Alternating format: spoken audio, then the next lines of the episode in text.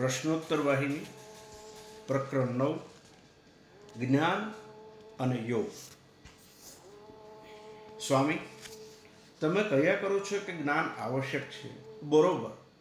તો ખરેખર જ્ઞાન શું કાર્ય છે? જ્ઞાન તમને આત્મ સ્વરૂપનો અનુભવ કરાવે છે.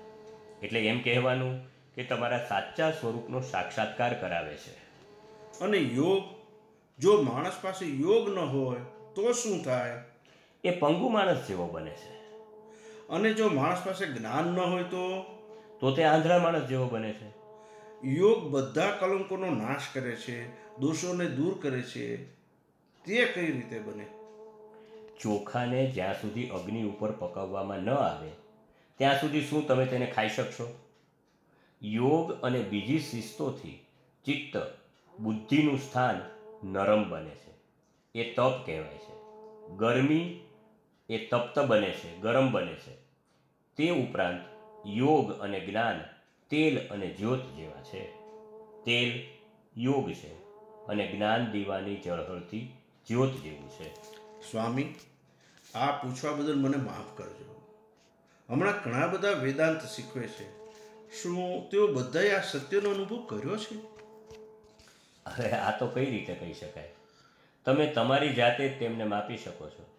જો તેઓ પાસે હૃદયની પવિત્રતા હોય, વિચારોની પવિત્રતા હોય, મનની પવિત્રતા હોય, અંદર રહેલા અને વિશ્વવ્યાપી પરમાત્માનું જ્ઞાન હોય, તેઓ આને જ વેદાંત શીખવવાનો અધિકાર છે. માત્ર તેઓ જ વેદાંતનો અનુભવ કરી શકે છે.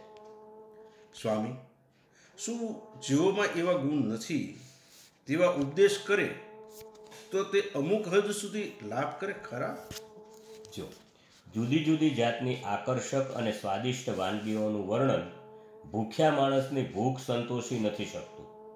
બસ તેવું જ વેદાંત જે શબ્દોથી અટકે છે તેનું છે. સંતોષ કરાવવા માટે તેનો અનુભવ કરવો જરૂરી છે. વળી શીખવવાની આતુરતા વિનાનું, સાંભળવાનું બિન અસરકારક છે. જ્યાં સુધી ઉપદેશકને ઇન્દ્રિય ભોગ્ય પદાર્થ તરફ વિરક્તિ ન આવે, ત્યાં સુધી તેમનો ઉપદેશ એ તો પોપટિયા જ્ઞાન જેવો છે. શીખીને તેનો લાભ લેવાની ઈચ્છા વિનાના જે કોઈ સાંભળવા આવે છે, તેઓ માત્ર દેખાવ કરવા માટે જ આવે છે. બાબા, તમે કહો છો કે હૃદયની પવિત્રતા, મનની પવિત્રતા અને વિશ્વવ્યાપી તથા અતીત પરમાત્મા વિશેનું જ્ઞાન આવશ્યક છે. તો પછી શરીર જે પંચમહાભૂતોનું બનેલું છે, તેનાથી કરાયેલી સાધનાનો શું ઉપયોગ? માણસ સ્વ સ્વરૂપનું જ્ઞાન પ્રાપ્ત કરી લે, તે શું પૂરતું નથી? અદ્ભુત માણસ. કેવળ સુકાન જરૂરી છે, એમ કહેવાથી તમે એમ માની લેશો કે વહાણનો કોઈ ઉપયોગ જ નથી? કઈ રીતે એકલા સુકાનથી તમે નદીને પાર કરી શકશો? માની લો કે ઈશ્વરે તમને શરીર, સંસાર સાગરને તરી જવા એક વહાણ તરીકે આપ્યું છે અને ચિત્ત તેમાં એક મુખ્ય વસ્તુ આપી છે. આ વેદાંતનું પહેલું પગથિયું છે. ખરેખર સ્વ સ્વરૂપનું જ્ઞાન એ સુકાન છે, પરંતુ તેટલું પૂરતું નથી. શારીરિક ટેવો અને શિસ્ત ઉપર પણ ધ્યાન આપવું જોઈએ. સૂક્ષ્મ, શાશ્વત અવસ્થાને પ્રાપ્ત કરવા શિસ્તબદ્ધ શરીર મહત્વનું છે. સ્વામી મને બીજી શંકા સતાવી રહી છે. જ્યારે આપણે શારીરિક શિસ્તની વાત કરીએ ત્યારે મારે જાણવું છે કે બ્રહ્મવિદ્યા નર અને નારી વચ્ચે કોઈ તફાવત કરે છે? સારું મારા છોકરા આ વાહનને એવો કોઈ તફાવત નથી. બ્રહ્મ વિદ્યા અને ચિત્ત શુદ્ધિને જાતિ સાથે કોઈ લેવા દેવા નથી. જે બધા માંદા છે તેમને તે રોગની સારા કરવાની દવા લેવાનો અધિકાર છે, બરોબર ને? એ જ પ્રમાણે જે બધાને ભવરોગની બીમારી છે, તેમને તેની ચોક્કસ સાજા કરવાની દવા બ્રહ્મ વિદ્યાનો અધિકાર છે. હા, એવું બની શકે કે બધા તે દવા લેવાની શક્તિમાં ન હોઈ શકે. પરંતુ તમે એવી દલીલ ન કરી શકો કે કેટલાકને તેનો અધિકાર નથી.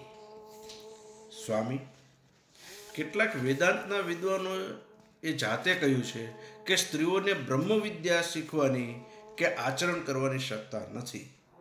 એવું લાગે છે કે વહાણો સરખા લક્ષણના નથી. જો બેટા, મેં કહ્યું તે પ્રમાણે તેને માટે બંનેને સમાન અધિકાર છે. પરંતુ બંને જણાએ તેમના શરીર ઉપર દવાની અસર થાય તે માટે પથ્ય બરોબર પાળવું પડે છે. બ્રહ્મભાવના અથવા સ્વના મૂળભૂત પાયા ઉપર ચિંતન તે દવા છે. તેની સાથે સાથે જ્ઞાન અને વૈરાગ્યના પથ્યને ચુસ્તપણે પાળવા પડે છે. પુરુષો જેટલું ચુસ્તપણે આ શિસ્તબદ્ધ પથ્યનું પાલન કરે છે, તેટલું સ્ત્રીઓ નબળા મનની હોવાને કારણે તેનું પાલન ન કરી શકે. તેઓનું આ પથ્ય માટે સ્ત્રીઓનો અધિકાર નથી એમ કહેવાનું કારણ આ નબળાઈ હોઈ શકે. બ્રહ્મ વિદ્યાની દવા માટેના બધા નિયમો અને બંધનો જે કોઈ પાળી શકે તે બધા, પછી તે પુરુષ હોય કે સ્ત્રી, તેમનો સમાન અધિકાર, તેનો લાભ લેવાનો છે. તે મારો અફર નિર્ણય છે. પ્રશ્નોત્તર વાહિની, પ્રકરણ નવ સમાપ્ત.